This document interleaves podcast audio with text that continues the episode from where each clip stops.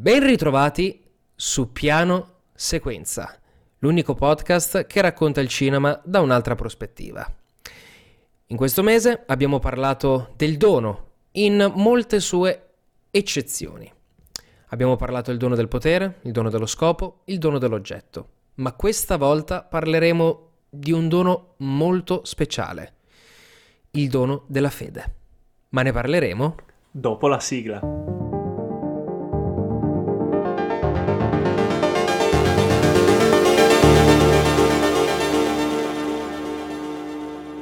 Ah, in questo caso.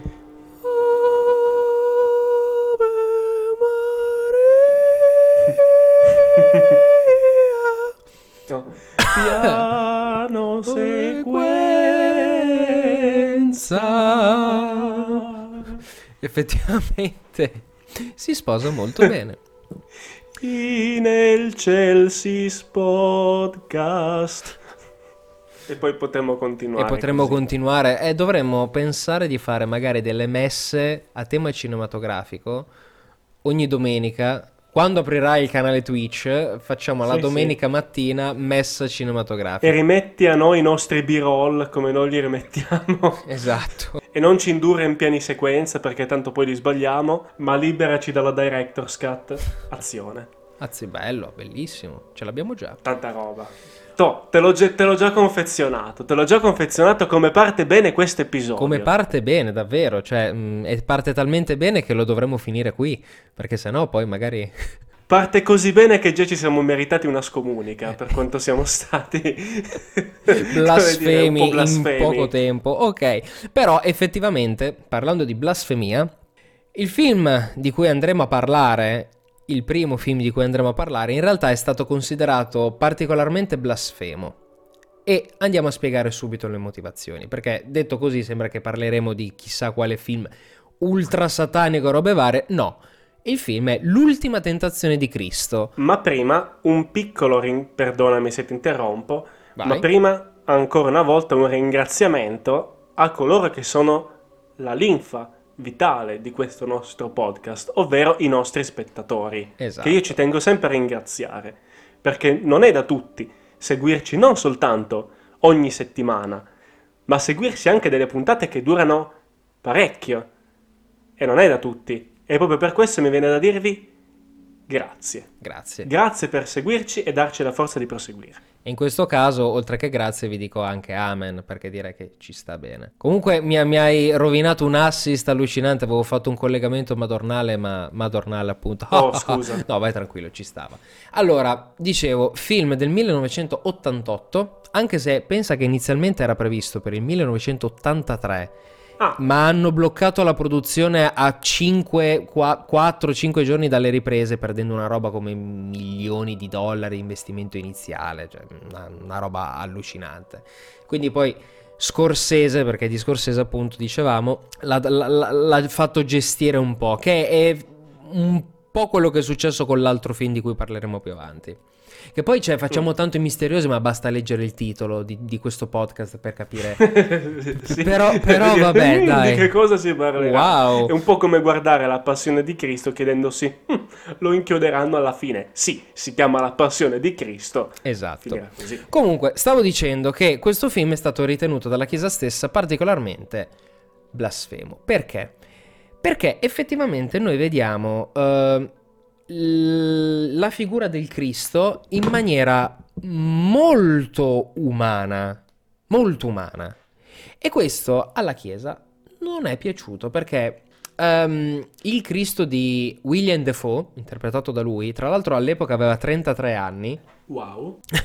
durante le riprese dell'88, è un, un Gesù debole, è un Gesù che si fa corrompere, è un Gesù incredibilmente umano. Ora, collegandoci al tema diretto di questa nostra, di questa nostra puntata, Gesù sente ovviamente la chiamata con l'Eterno, così viene chiamato in questa sede. Quindi lui ha il dono della fede, ma ha paura. Il Cristo di Defoe parte come un personaggio che ha paura. E di questo ti dico, è stata una rivoluzione, ribadisco, stiamo parlando di un film dell'88.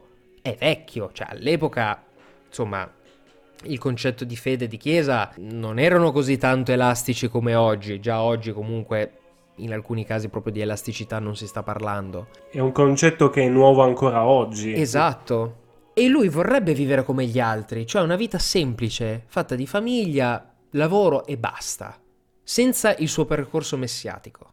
Addirittura per far tacere questa chiamata, fabbrica le croci per i romani. Quindi capisci che questo film parte in una maniera completamente diversa, molto interessante. Anche se comunque eh, decide di intraprendere comunque sua, questo suo pellegrinaggio, questo suo ascensione, perché questa chiamata si fa sempre più forte, sempre più forte. Inizia a costruire la sua cricca, al quale poi diverranno gli apostoli, e su tutti spicca Giuda, Harvey Keitel, che, attenzione, in questa versione funge quasi da maestro nei confronti di Gesù. E già qui la Chiesa comunque non sta apprezzando. La cosa poi eh, interessante è che ovviamente ci sono dei rimandi alla, um, alla, Bibbia, quindi il suo pellegrinaggio durante il, il, deserto, i 40 giorni del deserto, dove il diavolo in persona, prima sotto forma di serpente, uh, poi sotto forma di fiamme, lo tenta continuamente, continuamente, e lui quasi cede. Cioè non è quel Gesù, quella divinità stoico, sicura, stoica, come tu dici. No, è umano. Ecco, in quanto umano eh, cadi in errore. Sì. Ovviamente eh, resiste, salva la Maddalena dalla, dalla lapidazione. Anche qui la Maria Maddalena viene rappresentata come una prostituta. In realtà anche la figura diciamo storica di Maddalena nasce come prostituta, però è molto lì appena accennato. No, no, qua è proprio una prostituta. Si viene un po' edulcorato. Esatto, quindi un cazzo proprio, viene proprio detto che, che è una prostituta. Stavo per dire un termine un po' più forte per far capire il concetto, ma mi sono limitato. È comunque un podcast su una tematica di fede, dobbiamo tenere una certa elevatura di contenuti e di linguaggio. Ora, da questo momento poi ovviamente ci sono altri episodi, tra cui la, l'entrata a Gerusalemme, la distruzione del Tempio, eccetera, eccetera, eccetera. Qui subentra la cosa più interessante del film. Film comunque di 164 minuti, quindi è un po' pesante. Da qui, ed è questo che forse ha fatto incazzare veramente la, la vera Chiesa, Gesù sente questo richiamo al sacrificio, ma non lo riesce ad accettare, quindi chiede a Giuda di tradirlo. Non è Giuda che tradisce Gesù, è una richiesta, perché in questo modo Gesù può ascendere a divino, solo in questa maniera, quindi chiede l'aiuto di Giuda. Ma che cosa succede qui? Quindi capisci che noi partiamo con questo podcast, con il concetto di dono della fede, con un film che sembra parlare di fede, ma parla del dubbio della fede. E, e, e per farlo non ti prende un credente, ti prende il Cristo. Cioè, infatti, io lo amo questo film. Sono riuscito a vederlo una volta soltanto e ti posso assicurare che mi è bastato. che, va, che, che tra l'altro è un film non soltanto che mette in discussione, diciamo, la stoicità appunto di Gesù, ma va a scagionare anche la figura di Giuda. Esatto. A questo punto lui viene crocifisso, ma compare un angelo sotto forma di fanciulla che afferma di essere venuto a salvarlo. In quel momento Gesù ha la possibilità di rimanere sulla croce o di venire salvato. In quel momento Gesù rifiuta il dono della fede e si fa salvare da questo angelo. Zan Zan quindi scende dalla croce, vivo, completamente vivo e vegeto, e scappa, scappa via si sposa, dapprima con Maddalena, poi purtroppo muore e si risposa con la sorella di Lazzaro, Marta. Quindi ha due matrimoni addirittura. E con Marta figlia, quindi crea su una famiglia. E finalmente ha raggiunto il suo scopo, non sentire più questa chiamata. E vive felice. Ma questo... Ci credo che la Chiesa sia incazzata, cioè. Sì. Ma attenzione, attenzione, perché qui arriva il bello.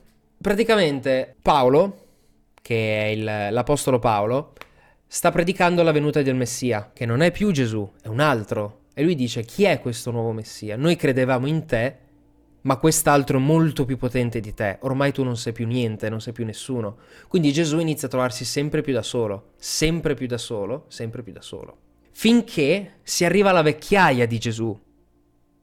E siamo nel 70 d.C., quindi è l'offensiva romana contro gli ebrei.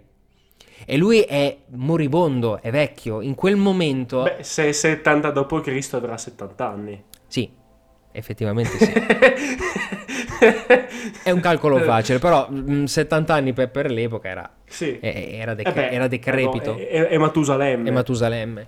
E a quel punto alla sua porta vengono a bussare delle sue vecchie conoscenze, tra cui Giuda, che lo rimprovera e gli dice: Tu non hai adempiuto alla chiamata del Signore, tu sei un traditore, cioè Giuda. Che tra l'altro Giuda ha un rapporto molto mm, conflittuale con, eh, con- con Gesù, cioè quando gli deve tirare degli schiaffi, glieli tira, le dice: Oh, svegliati. E a quel punto, a quel punto, dietro Giuda compare l'angelo, quello che ha salvato Gesù sotto forma di, di fanciulla. Questo angelo si rivela essere Satana.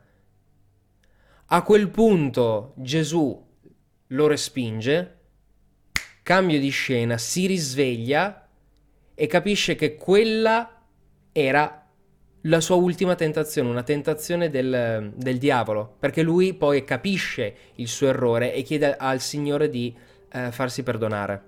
A questo punto si risveglia sulla croce e dice tutto è compiuto e a quel punto muore. Quindi si risveglia sulla croce a 33 anni. Ok. Quindi l'ultima tentazione è tutto il viaggio che si è fatto mentale a causa del diavolo, di quest'ultima tentazione. Esatto. Bello.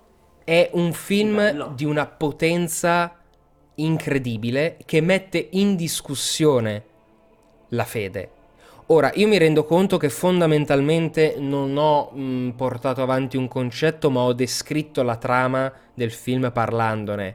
Ma fondamentalmente è già tutto fatto ed è già tutto detto. È un film che non bisogna fondamentalmente capire, basta vederlo che ti entra dentro. Ovvio, abbiamo i, i tempi e i ritmi di un film dell'88 con una durata sostanziosa, però è un film incredibilmente forte. Non c'è bisogno di nient'altro se non un minimo d'attenzione e lasciare che ti entri. E fidati, entra. Ma infatti io ti dico, tu hai detto ma magari non è probabilmente a tema con quello che è il tema di questo episodio, eccetera. Personalmente te lo dico in sincerità da socio con cui porti avanti questo progetto, non me ne frega un cazzo, cioè va benissimo quello che hai raccontato, è veramente una storia incredibile, cioè già soltanto la trama a sé Sì, sarebbe qualcosa che me- merita di essere ascoltato perché è davvero interessante, è davvero qualcosa di innovativo. Tra l'altro mi hai convinto a vederlo perché ecco, posso vederlo nel momento in cui so che è effettivamente interessante. Adesso posso, posso- po- posso vederlo e penso che rimarrò flashato anch'io ed è un film talmente potente che credo che sia spoiler free per quanto è potente, cioè anche se tu lo sai, credo che sia talmente potente che ti arriva uguale. sì, assolutamente. E tra l'altro per, per dare il mio piccolo apporto per quello che riguarda la discussione di questo film, quindi tu ne hai già parlato ampiamente, non saprei cos'altro dire su questo film, anche perché ah, non l'ho visto, come dicevo, ma posso dare il mio apporto a- al discorso su questo film facendo qualcosa di molto simile che ho fatto per l'episodio precedente, che se non avete sentito andatelo a recuperare, anch'esso è molto interessante. Mi ritrovo nuovamente a fare, a prendere il ruolo di tessitore, che oltre ad unire ogni episodio con il filo rosso del tema del mese, mi ritrovo a fare un secondo giro di ago con quello che è l'episodio precedente. Abbiamo parlato precedentemente con quello che era il concetto del- dell'antagonista che crea la sua rovina, Sì. collegando King Arthur al gladiatore.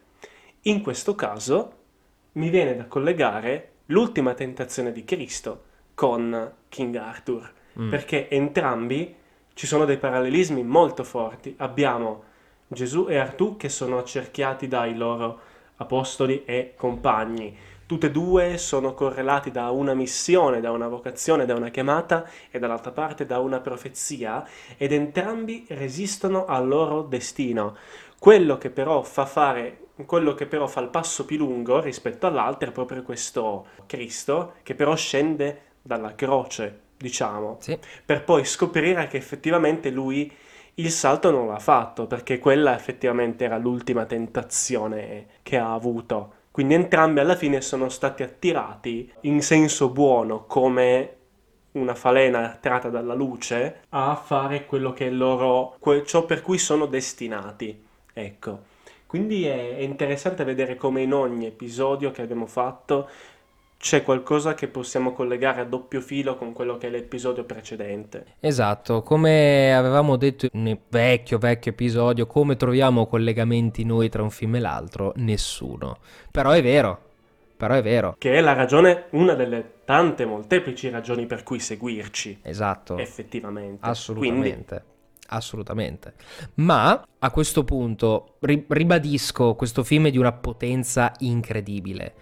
Ed è di Scorsese. E Scorsese non si è fermato qua. non si è fermato qua perché, tolto Yugo Cabré, ha fatto Gangster Movie e poi ha fatto un altro film che effettivamente di fede ne parla. È un altro bel mattoncino, Sì, dura solo due weekend e mezzo. esatto, ed è Silence, che direi, siccome ho parlato io finora dell'ultima tentazione di Cristo, colleghiamoci e lascerei prima a te la parola. Allora, eh, Silence è uno di quei rarissimi film che trovo a dover mettere su una...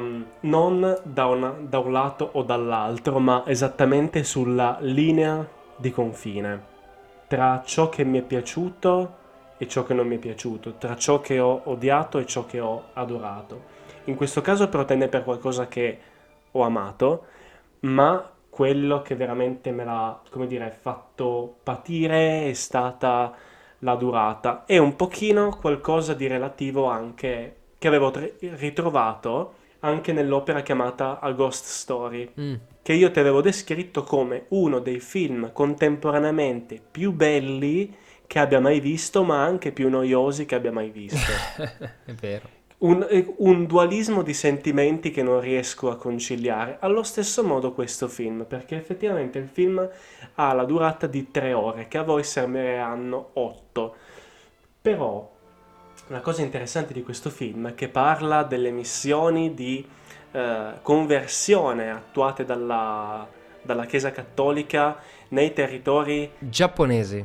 ed è un film eterno, nel senso ogni cosa si prende il suo tempo, ogni passaggio si prende il suo. Diciamo che la storia di base è il Giappone non vuole che ci siano costoro che professano una religione, ok? E quindi fanno di tutto per ucciderli, ammazzarli, scacciarli, eccetera, eccetera.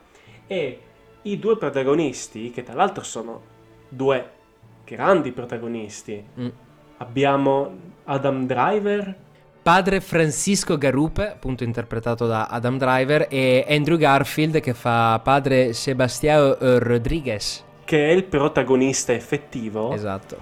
e, e vanno alla ricerca di quello che era stato un loro, una loro figura, diciamo, di, di riferimento, che è un padre del quale non mi ricordo il nome, ma che è interpretato da Liam Neeson, Padre Ferreira. Ferreira. Ferreira. Ferreira. Quindi, cioè, già solo questo trittico dici, vabbè, tanta roba, no? Ba- bastano questi tre. La cosa interessante di questo film è che tratta il concetto di fede dal punto di vista del- dello stoicismo, della resistenza al- all'andare avanti ad ogni costo. Se vogliamo riassumere con una figura questo film, cosa che a me piace molto spesso fare perché dà modo a uno spettatore che non ha visto il film di interpretare il mood del film ma senza avere degli spoiler pesanti, questo film fa vedere queste persone che vanno a professare la fede cristiana in Giappone come i fusti che durante una tempesta si piegano ma non si spezzano.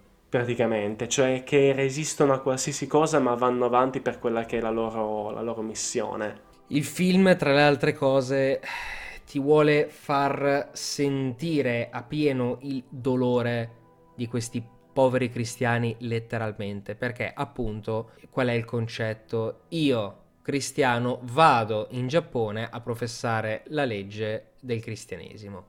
E finché lo professi va tutto bene, ma quando lo imponi, i giapponesi buddisti hanno dei metodi un, un, poco atti per convincerti che a loro non gli devi rompere i coglioni. E fondamentalmente questi metodi eh, te li fanno sorbire tutti. Cioè la sofferenza dei cristiani che vengono costretti a convertirsi o comunque a rifiutare eh, la fede cristiana e di rimanere a quella buddista, un po' per la durata, un po' per il ritmo, un po' anche per, soprattutto, il recitato, è terrificante. Ti strazia, ti fa dolore fisico questo film. Eh, altro che Silence. Il, il, silenzio è ciò che rimane dopo. Il silenzio è ciò che rimane dopo perché eh, le urla di dolore qua in questo film non si sprecano. E io l'ho adorato, a parte per tutta la questione di fede incrollabile, sì e no, perché comunque gioca molto sull'ambiguità del finale che non andiamo a rivelare. Ma quello che più mi ha colpito è stata la fede da soldato dei giapponesi. Perché effettivamente noi vediamo il tutto dal punto di vista dei cristiani. Ma il dono della fede c'è anche da parte dei, dei giapponesi. Hanno un modo brutale, per carità, ma non per questo sono i cattivi. Anzi, Secondo me la genialità di questo film, ovviamente unpopular opinion, soprattutto incredibilmente soggettiva, ma tu vedi tutto il film dal punto di vista dei cattivi, solo che vedendolo dal loro punto di vista ti sembrano i buoni. Perché è come se io entrassi a casa tua e ti dicessi no, devi portare la cucina in camera tua e devi cambiare tutto il colore delle pareti e ti costringo a farlo. Tu a quel punto mi dici: Ma che cazzo vuoi? A casa mia faccio quello che voglio. Sì. Solo che, vista dal mio punto di vista, allora sembro io l'eroe che è venuto a eh, riorganizzarti casa come dovrebbe essere. Quando in realtà non è così. Sì, perché si parte dall'idea, dal preconcetto che se tu professi Dio sei nel giusto. Esatto. Un altro lato interessante che ho trovato è che ti mette lì il perfetto esempio sbagliato. Cioè di quel giapponese che ogni volta dice ah sì sono cristiano, sono cristiano e poi te lo metti in quel posto perché va a dire agli altri per qualche soldo dove sei nascosto. Uh, poi torna e dice ah mi pento, mi scuso, mi, mi, pento per quello che ho fatto e poi te lo rimetti in quel posto perché comunque c'è dei soldi. E, le, e, e c'ha proprio l'idea meccanica che qualche persona molto spesso anziana, quindi con un'idea molto dogmatica, della, molto meccanica, diciamo, della, della fede, dice faccio qualcosa, mi confesso, a posto eh, so, sono pulito, posso tornare a fare, cioè non, ha, non, è, non impara la lezione, l'idea non è vai in questo, nel confessionale, push il tasto reset e sei pulito, deve esserci un pentimento vero dentro perché no, no, non funziona come una lavatrice. Devi essere convinto del fatto che tu sei che tu sei pentito per quello che hai fatto, perché se no non, cioè, se no non vale. È no? vero. Se davvero, come dire, Dio è onnisciente, ti dice non credo che tu sei pentito davvero. Quindi ma è molto interessante questo anche perché potrebbe anche sottintendere un messaggio completamente sbagliato che i cristiani, anche per problemi di comunicazione, hanno dato a queste persone. Perché finché loro erano nel buddismo e, col- e parlavano tra la loro lingua, c'era il buddismo. Poi sono arrivati loro ed è saltato fuori il casino, effettivamente. Però parliamo di Dio, parliamo del vero e unico Dio. Ah, ok, allora perché i tuoi testi parlano di quello, è giusto, mentre i miei che parlano di, tu- di tutt'altro Dio eh, sono io nel, nel torto. Come funziona? Anche perché poi, perdonami questa piccola parentesi, ma quello che a me fa non ridere ma simpatia delle religioni è che, per carità, per passami questo termine sbagliatissimo, ma per questioni di marketing è ovvio che tu ti professi come sola ed unica religione, se no non avrebbe senso. Tuttavia, la cosa che mi è sempre fatto, che mi è sempre stranito è ok, tu professi una fede, ok? Tu credi, facciamo finta, in, in Dio, ok? Dio che cosa vuole? La pace. Il fine di Dio è la pace. Se tu trovi qualcuno che ti dice in che cosa credi tu, e, e questo qua ti risponde, credo in, che ne so, in che cosa credite? In Garuda, ok. E che cosa ti dice di fare Garuda? Mi dice di costruire una pace. Cioè, la cosa che non, mi, che non mi sono mai spiegato è che quando due persone si incontrano dicono, eh vabbè, io credo nel, nel, mio Dio, tu credi nel tuo, però vogliamo raggiungere la stessa cosa, cioè la pace. Magari tu la, la, pace non la intendi come me, però in qualche modo veniamoci incontro, cioè partiamo da quello che abbiamo in comune. L'idea è io non meno te e tu non meni me. Iniziamo a costruire qualcosa da questo lato, cioè non importa come dire, il logo che è sulla maglietta, se perseguiamo un fine comune, eh, che è quello che vogliono le nostre divinità, forse capisco che può dare fastidio se uno lo chiama in maniera diversa rispetto all'altro, ma se ciò che lui ti dice l'importante è che raggiungi questo scopo, non importa come lo chiami, l'importante è che, che cosa vuole da te questa entità. Ed è fondamentalmente, secondo me, uno dei messaggi di questo film che secondo me si maschera un po' da film religioso, sì. ma in realtà vuole portarti molte, molte rotture da parte del mondo eh, della religione, eh, perché effettivamente magari con un altro approccio completamente diverso e, e non monarchico, quindi io impongo la mia religione sulla tua, ma collaborativo, le cose sarebbero andate in maniera completamente diversa. Tra l'altro, storicamente c'è stato un tentativo nel 1600, appunto, eh, in quegli anni lì, di eh, convertire il Giappone, ma non è andata tanto bene, anche perché avevano le katane, sapevano usarle. Esatto, perché alla fine si parla di coercizione contro coercizione, cioè tu vieni qua a convertire a forza e io a forza o ti scaccio o faccio quello che mi viene comodo, a maggior ragione se crei disordine con questa forzatura che tu, che tu, vieni, a, che tu vieni a portare. Io credo che appunto in questo caso il dono della fede sia, risiede diciamo nello stoicismo, però uno stoicismo che non, ha, che non è super partes, cioè alla fine tu puoi avere una fede incrollabile, ma può, può anche essere la ragione per cui tu, tu sei in torto. Sì, esatto. Quindi è un film che stranamente la Chiesa non ha bandito. Probabilmente non l'ha neanche visto. No, perché nessuno si è, si è si è ciucciato tre ore. Hanno detto tutti quanti: No, vabbè, mi sono visto già 2 ore 40 dell'ultima tentazione. Guardalo te, guardalo te, no, io guardalo te. Alla fine ha detto: Vabbè, facciamo finta che l'abbiamo vista. Abbiamo detto che va bene. Secondo me nessuno ha avuto, ha avuto il coraggio di vedere le tre ore. Ovviamente sto scherzando. Ma eh, noi, noi, sì, noi abbiamo avuto il coraggio. Ed è effettivamente un filmone. Quindi bravo Scorsese come ti abbiamo detto per eh, Hugo Cabret, fai più film del genere perché coi gangster hai rotto il cazzo. Esatto. Non perché tu non sia bravo, tu fai film della Madonna, però basta. The Irishman è, è stato proprio la, la, saturazione. Dopo di quello, basta. Va bene gangster movie. Anche perché sei proprio fuori tempo massimo, cioè nel 2021 ancora coi gangster. Basta, basta, cioè...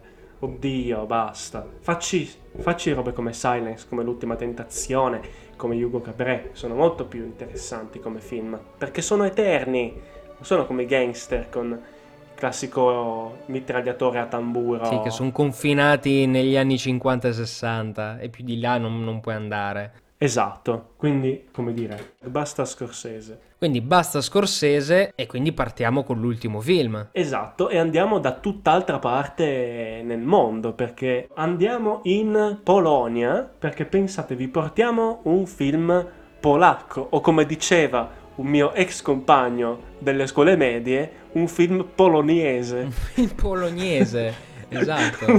è, un, è un poloniese. Basta la poloniese film in questione è il famosissimo Bose Cialo. Bose Cialo, che se ce lo avevo, eh, non bosavo. Non bosavo. Però, a parte questo, è un film che eh, avevo fortemente consigliato al mio collega qui presente di guardare perché a me aveva colpito molto, proprio per l'idea di che cosa ti porta la, la fede ad, ad agire nel tuo quotidiano. Mm-hmm. La storia la farei narrare a te, diciamo quella che è la, la sinossi, della storia, per poi andare più nello specifico. Prima ancora direi il titolo che è vero, è Bose Cialo, come detto, però tradotto è Cor- Corpus Christi. Molto più familiare all'orecchio. Ma allora, la trama in realtà è molto semplice e come detto nell'episodio con uh, il gladiatore, trama semplice con intreccio com- ipoteticamente complesso sono i film che funzionano sempre. Difatti, anche qui la trama è di una banalità allucinante. Il nostro protagonista, non chiedetemi il nome dell'attore perché è, essendo polacco è impronunciabile. Sì, è simile a una scatarrata. Ma il personaggio, il protagonista si chiama Daniel, che è un ragazzo che per uh, vari reati commessi in questo, in questo suo periodo di gioventù è costretto al riformatorio. Ok, Fondamentalmente eh, lui viene poi mandato in questo paese, eh, sempre per questioni di riformatorio, dopo essere uscito dalla struttura. La struttura cosa fa? Ti preclude qualsiasi strada ed eventuale sogno e ti dice vai a tagliare la legna in questa falegnameria. Lui si presenta in questa città e per un colpo di fortuna riesce a spacciarsi per sacerdote e quindi evitare questo, questo suo altro lavoro che l'avrebbe ucciso fondamentalmente.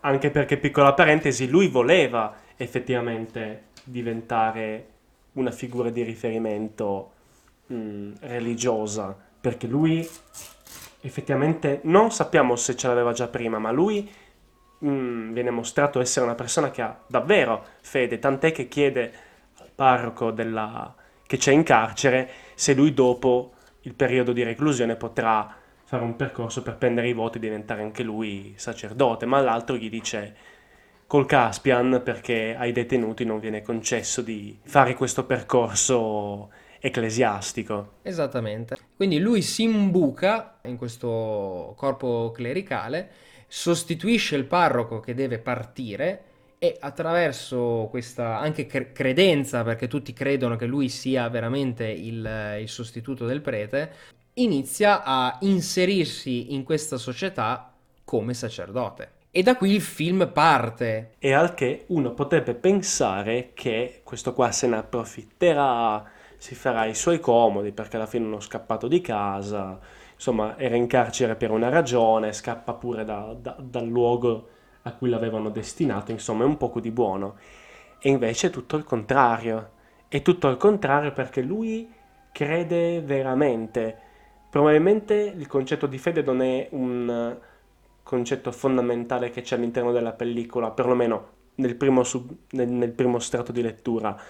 Se però si va a scavare un pochino più a fondo, ci si rende conto che lui ha questa comunità nella quale si inserisce con l'inganno, crea enormi benefici, degli enormi benefici, va a scavare in quelli che sono i traumi della comunità, va a sanare delle ferite sociali rimaste irrisolte per anni, perché lui crede veramente nell'aiuto degli altri, lui ci tiene veramente a quella comunità nella quale si è inserito. Lui, paradossalmente, sarebbe la persona migliore da mettere in quel posto, ma gli è precluso fare questo percorso per il semplice fatto che è stato in carcere, no? Difatti molto spesso in questo film c'è l'idea dei tuoi errori del passato che pregiudicano il tuo presente. Ora, senza fare spoiler sulla vicenda del paese in cui lui in cui entra, lui sta facendo il suo dovere e sta aiutando questa comunità. E arriva un tizio che era con lui in carcere dicendo io ti ho visto dalla segheria che sei qua, se tu non mi dai x soldi vado a dire in giro che tu non sei veramente un, un uomo di chiesa. Quindi il tuo passato che torna a metterti i bastoni tra le ruote, c'è anche tutta una situazione legata al fatto che ci sono delle persone che hanno contatti con chi se n'era andato e dicono no, ma non è lui che deve arrivare, era un altro tizio che doveva arrivare. E quindi anche lì l'idea di qualcuno che comincia a dirti ah, ma quindi tu sei un criminale, ma allora tu non dovevi stare qua, cancellandosi totalmente dalla testa il bene che aveva fatto.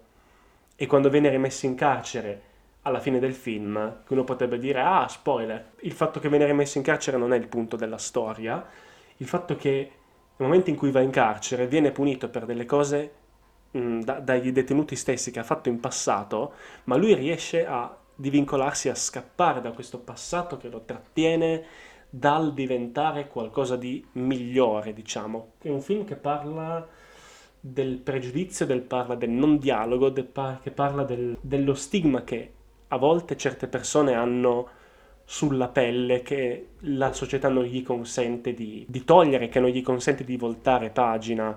E secondo me parla anche di ipocrisia, perché in una maniera molto sottile il eh, prete al quale il nostro protagonista Daniel si confessa durante il periodo di riformatorio, poi lo va a prendere eh, quando eh, Daniel si sta spacciando come padre in, eh, in questo paese. E se per tutta la prima parte del film questo, pre- eh, questo padre, padre Thomas, gli parlava di perdonare, della buona parola, buona fede, lui è il primo che gli dice sei un criminale, non meriti di rimanere qua, te ne devi andare. Ed è il primo che fa di tutto per rimetterlo in carcere. Quindi questo forse non passa subito, ma passa Almeno io l'ho notato. È il tradimento della figura che avevi di riferimento in carcere. Esatto, assolutamente. E la cosa bellissima, tra l'altro, è che uh, Daniel, nonostante la sua giovane età, parla col cuore. Lui inizialmente, ovviamente, quando si spaccia per la prima volta e fa la funzione, non ha idea di che cosa né fare né dire, perché è ovvio, non l'ha mai fatto. Mm-hmm. Allora si lascia andare, parla con il cuore e fa dei sermoni che nessuno aveva mai sentito e cattura e fa del bene. E sono di ispirazione. E sono addirittura di ispirazione. E tutto questo non conta assolutamente niente perché in passato hai fatto. E comunque tu hai pagato perché lui il riformatorio l'ha fatto, non è scappato dal riformatorio, lui ne è uscito. Esatto. Semplicemente poi, ok, ha colto un'occasione, ma lui ha pagato i suoi peccati. Altra cosa importante di questo film è che fa vedere che a volte l'aiuto può arrivarti da qualcuno che utilizza dei metodi magari non convenzionali perché dove davanti a, quella, a quel cartello dove sono affissi i deceduti del paese lui dice, prendete, loro sono qua, possono sentirvi adesso, urlate, urlategli contro qualcosa, la frustrazione, anche, anche, solo urlategli perché sei morto bastardo, urlate, sfogatevi, tutte robe che magari la fede in toto non ti avrebbe mai detto di fare, non ti avrebbe mai detto è più che giusto che ti sfoghi, ti avrebbe detto prega, fai sì che Dio ascolti la tua preghiera, eh, di, di, pregare per l'anima di tuo figlio, eccetera, eccetera, salvalo, non dovrebbe mai, si sarebbe concentrato su quello che è la spiritualità, ma non su te stesso, sì. Diciamo, sullo sfogare la tua frustrazione di un lutto come può essere quello di perdere un figlio. No? Quindi magari utilizza sì dei metodi poco ortodossi, ma che aiutano la comunità. L- la cosa che più mi piace di questo protagonista è il fatto che lui porta avanti l'idea che io mi porto dentro, cioè non serve per forza... Questo è paradossale perché lui è guidato da, da questa fede forte, ma non è la fede a spingerlo fare queste cose, effettivamente è il suo voler bene alla comunità, riunita ovviamente sotto l'ombrello della fede, ma lui vuole bene a questa comunità. Ed è quella la cosa che ho sentito mia di questo film, non importa per chi, in nome di chi fai del bene, se tu fai del bene è del bene punto. Ed è una cosa molto molto bella. Come ti dicevo all'inizio di questo episodio, io credo che la luce più luminosa e l'oscurità più tetra siano dentro all'essere umano e non serva esternalizzarle con figure come Dio e il diavolo. Questo ragazzo ne è un esempio, pur essendo un criminale pur essendo qualcuno che ha fatto dei sbagli talmente grossi da essere messo in carcere, è stato colui che ha saputo rimarginare delle ferite di una comunità lacerata da anni, perché lui ha voluto bene alle persone e ha saputo parlare ai loro cuori. Esatto, e non ho idea di come voi possiate recuperare questo film perché effettivamente è del 2019 quindi è molto recente però essendo polacco forse si ha un po' di difficoltà però è stato anche presentato e nominato ai premi Oscar del 2020 come miglior film internazionale però cercate di recuperarlo anche perché appunto qui si parla dell'umanità. Un po' in tutti e tre i film che por- abbiamo portato non si parla di questa fede molto da fiaba, cioè prega, ama, cioè sono tutti e tre film che parlano di fede, del dono della fede, ma con tanta umanità dentro. Ed è questo quello che non bisogna mai dimenticare. Siamo umani, siamo umani, in quanto tali pecchiamo, in quanto tali sbagliamo e bisogna capirlo, assolutamente. Quindi questo è il messaggio che prendo dopo tutto il discorso fatto su questi film, sul dono della fede e sai quanto sono, sono molto spirituale sotto questo aspetto. Sì, sì, assolutamente, credo che appunto questo, il tema del fare del bene e la spiritualità, come uno vive la spiritualità è trasversale proprio, esatto. come ti dicevo, a prescindere da quale sia il nome che invochi durante le tue le tue preghiere, insomma, quindi è, è, molto interessante per questo. Per questo sono comunque sempre molto interessato da ateo alle religioni, perché sono comunque qualcosa che ispira le persone a dare agli altri più di quanto hanno e non è da tutti, non è da tutti. Questa cosa qua è un dono per l'appunto che le, le, fedi riescono a risvegliare nelle persone ed è bello. Io credo che appunto le, cose, le, le persone possono donarlo anche senza credere in qualcosa, però le religioni sono un catalizzatore di queste cose qua, giusto per re- reinserire un po' di blasfemia nella cosa, è un po' il classico esempio di Thor, no? che nel terzo gli dice, cioè c'è Odino che gli dice tu non sei il dio dei martelli, sei il dio del tuono, quindi tu il tuono ce l'hai, a prescindere che tu abbia il martello o no, no?